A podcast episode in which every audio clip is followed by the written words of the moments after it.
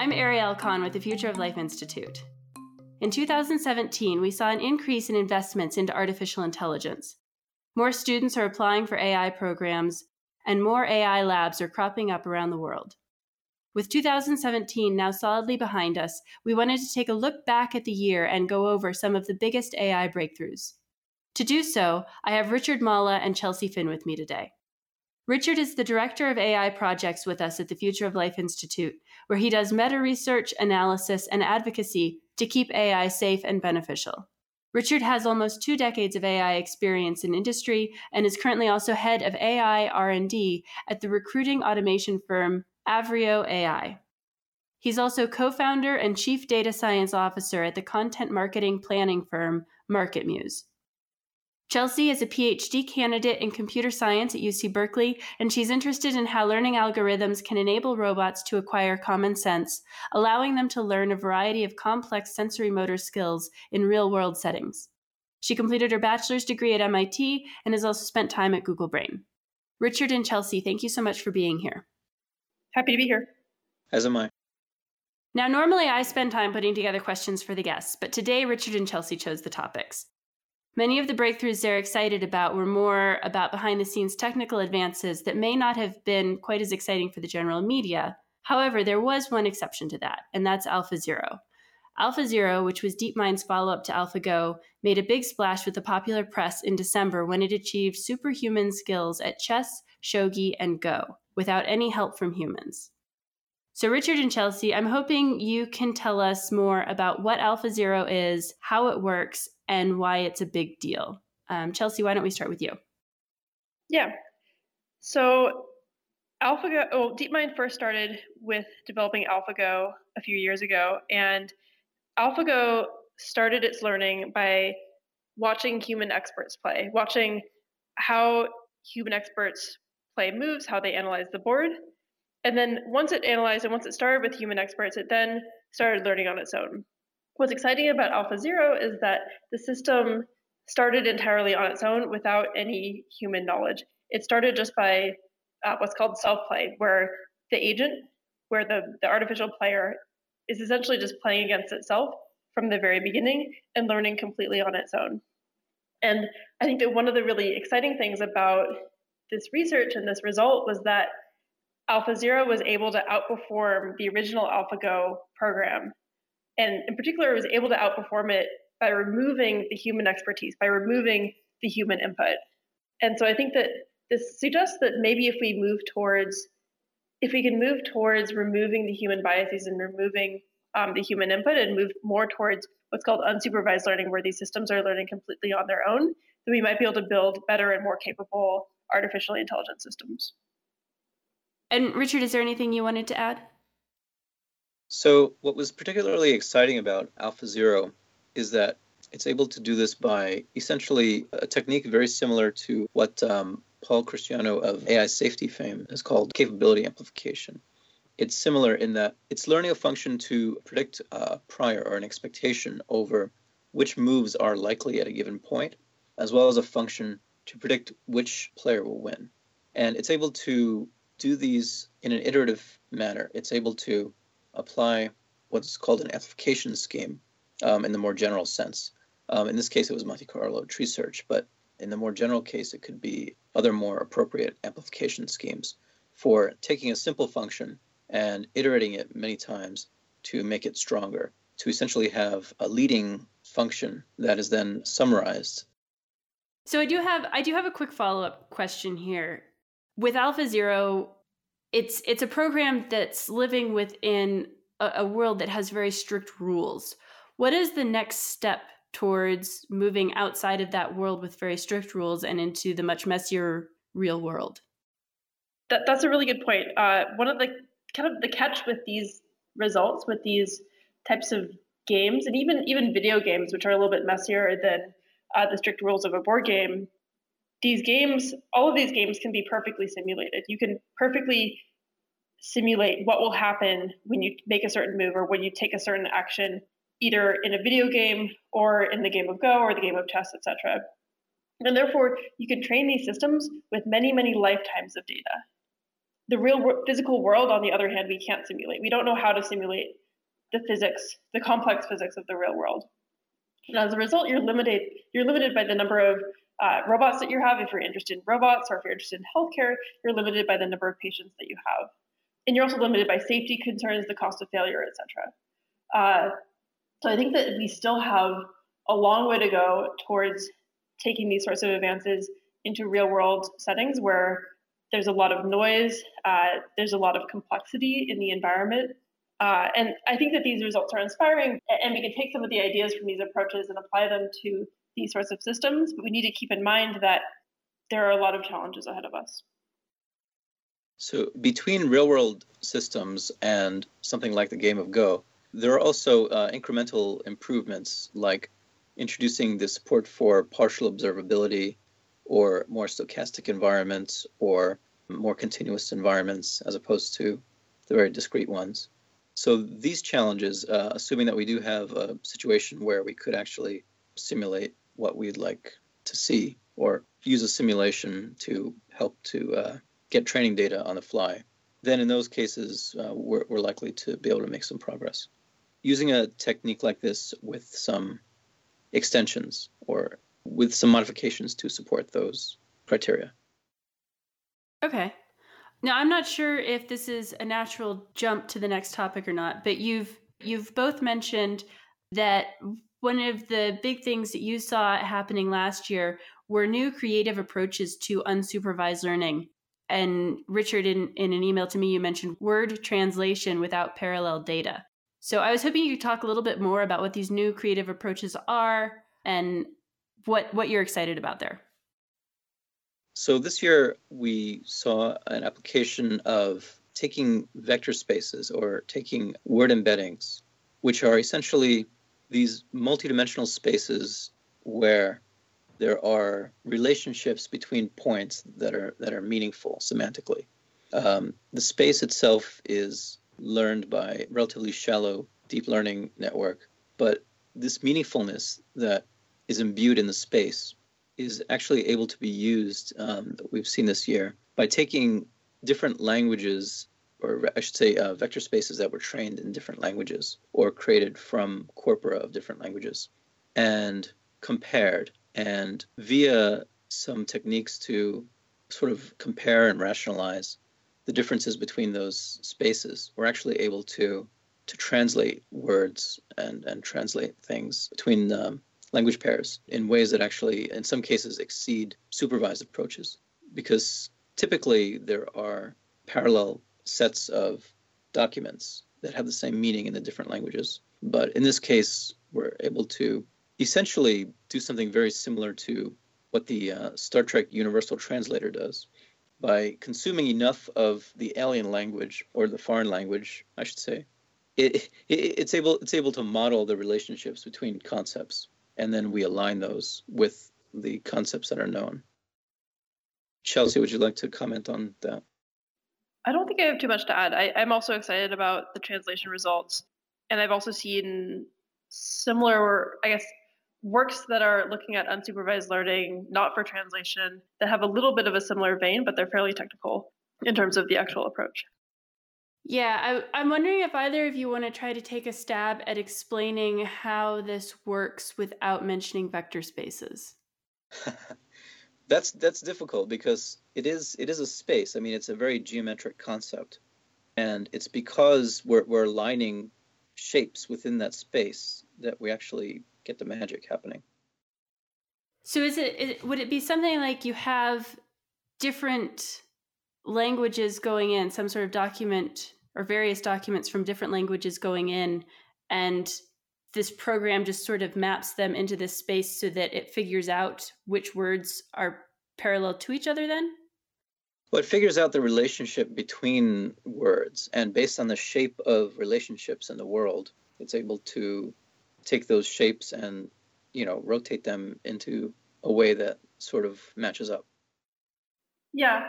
Perhaps it could be helpful to give an example. I think that generally in language, you're trying to get across concepts, and you're there are there is structure within a language. I mean, there's a structure that you learn about in grade school when you're learning uh, vocabulary, you learn about verbs, you learn about, about nouns, you learn about people, and you learn about different words that describe these different things.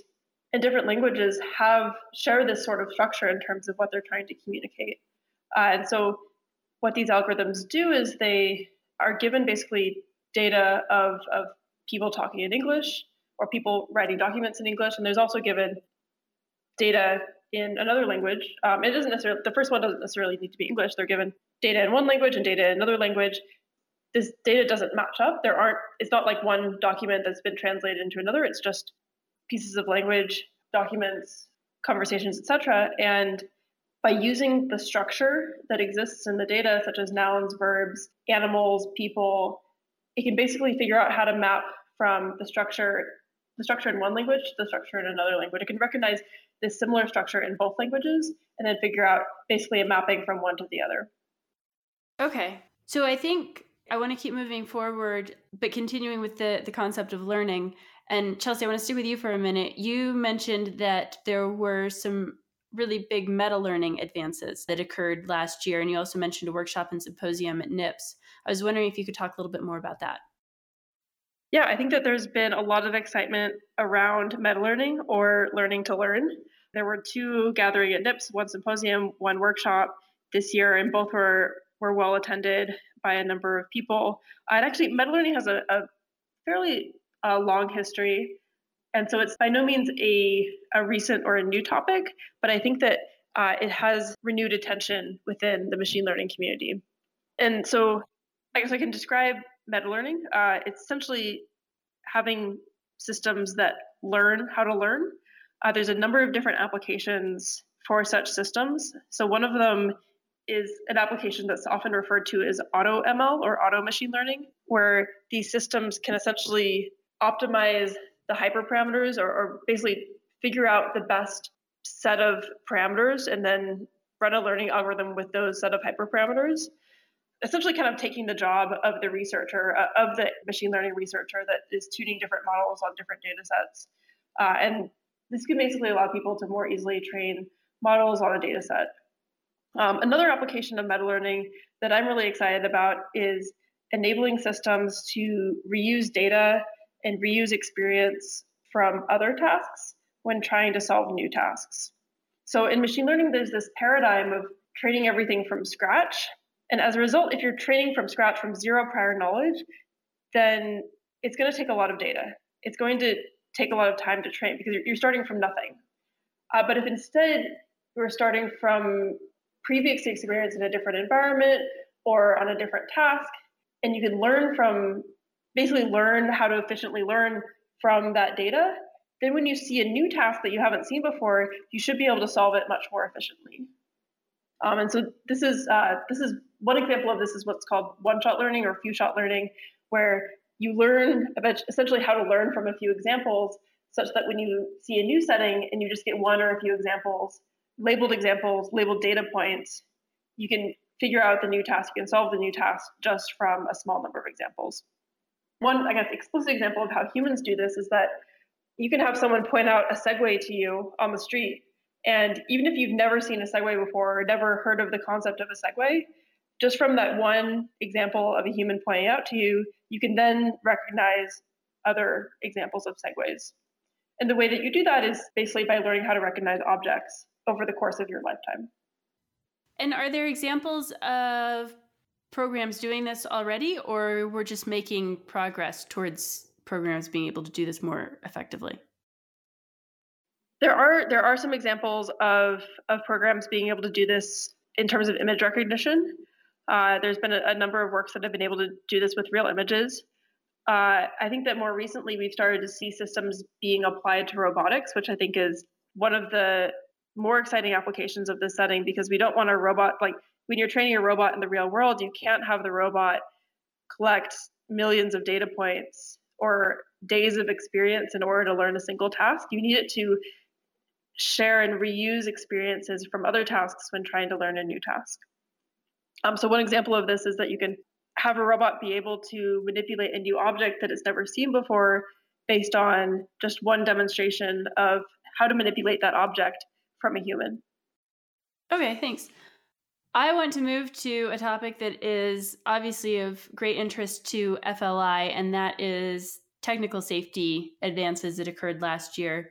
Again, in an email to me, you've both mentioned uh, inverse reward design and deep reinforcement learning for human preferences as two areas related to the safety issue that were advanced last year. Uh, I was hoping you could both talk a little bit about what you saw happening last year that gives you hope for uh, developing safer AI and beneficial AI? So, as you mentioned, both uh, inverse reward design and deep reinforcement learning from human preferences are exciting um, papers that came out this year. Inverse reward design is where the AI system is trying to understand what the original designer or, or what the original user intends for the system to do.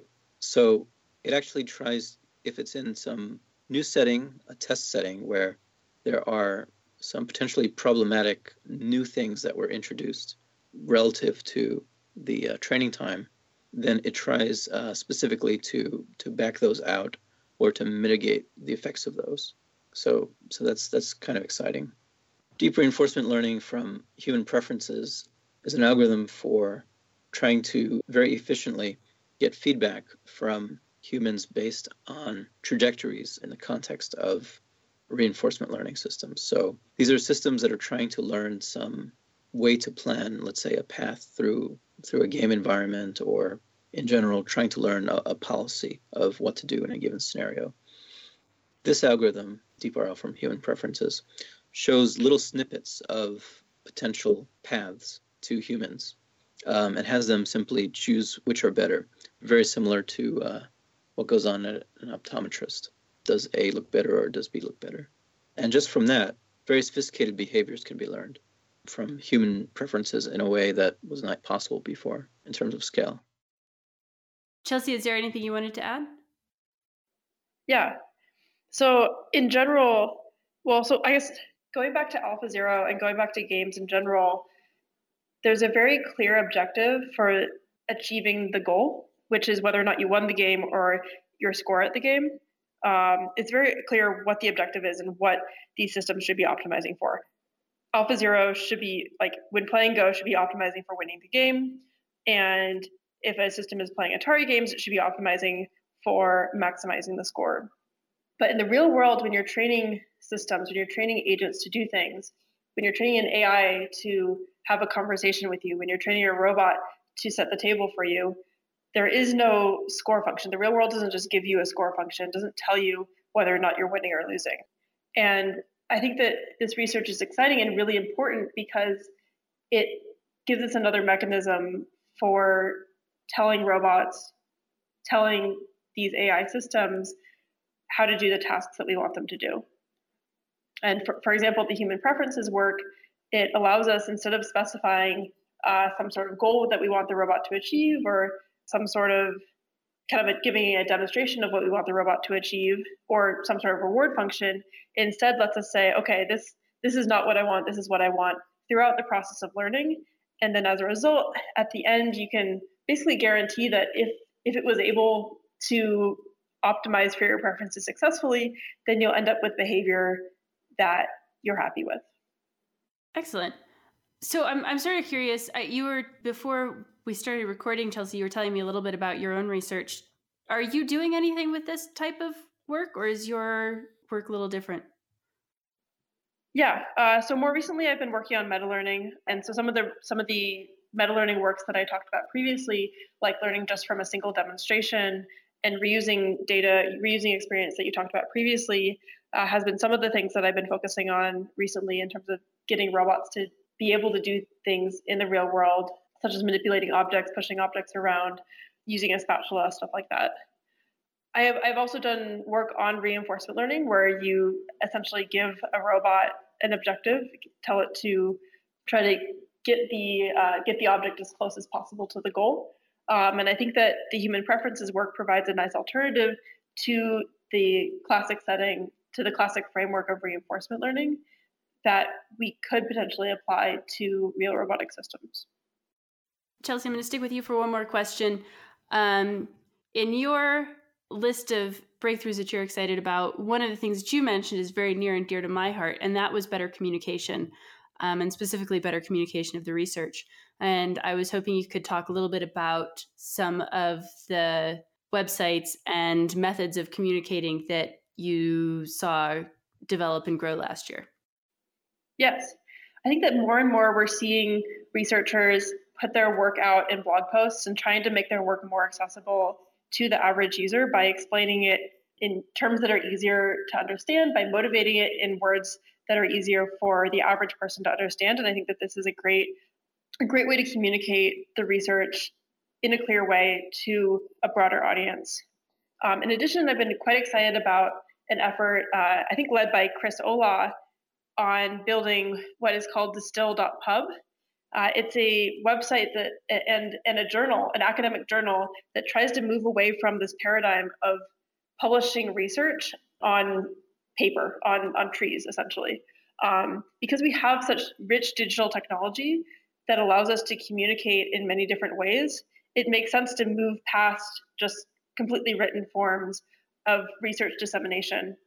And I think that's what Distill.pub does is it allows us uh, allows researchers to communicate research ideas in the form of animations, in the form of interactive demonstrations on a computer screen. And I think this is a big step forward and, and has a lot of potential in terms of moving forward the communication of research, the dissemination of research to among the research community as well as uh, beyond to people that are less familiar with the technical concepts in the field. That sounds awesome, Chelsea. Thank you. Um, and distill.pub is probably pretty straightforward, but we'll still link to it on the post that goes along with this podcast if anyone wants to click straight through. And Richard, I want to switch back over to you. You mentioned that there was uh, more impressive output from GANs last year, generative adversarial networks. Yes. Can you tell us what a generative adversarial network is?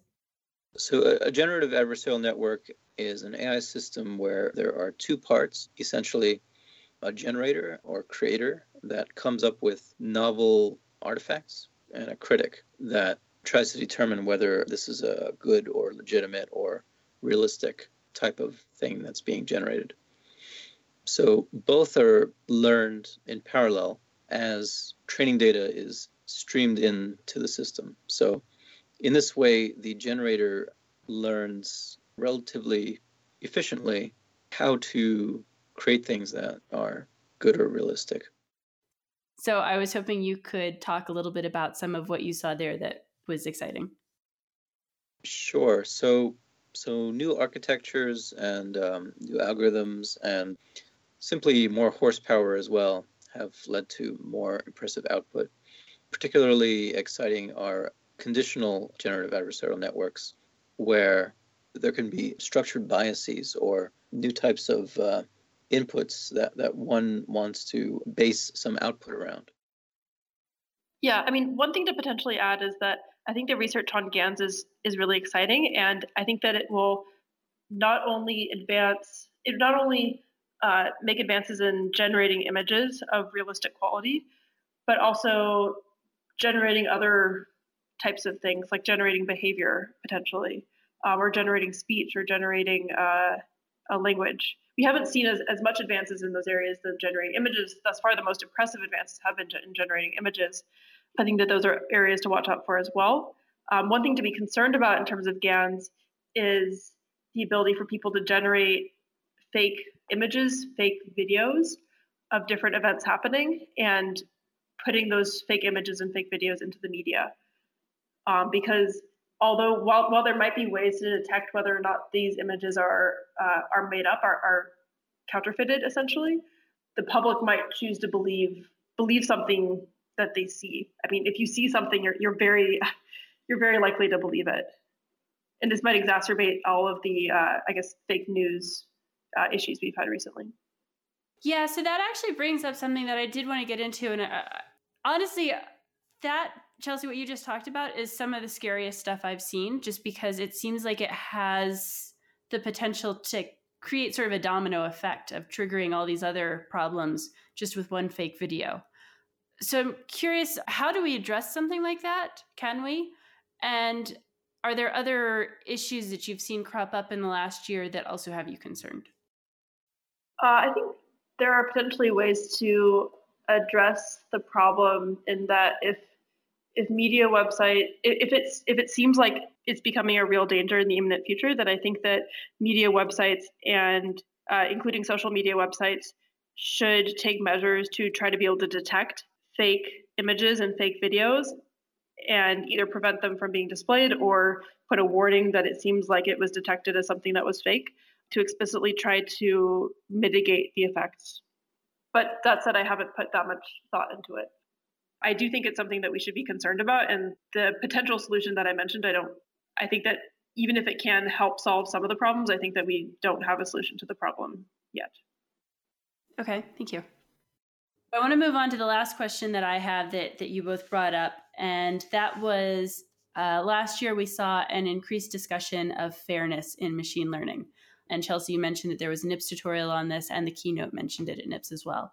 So I was hoping you could talk a bit about what that means, what we saw happen, and how you hope this will play out to better programs in the future.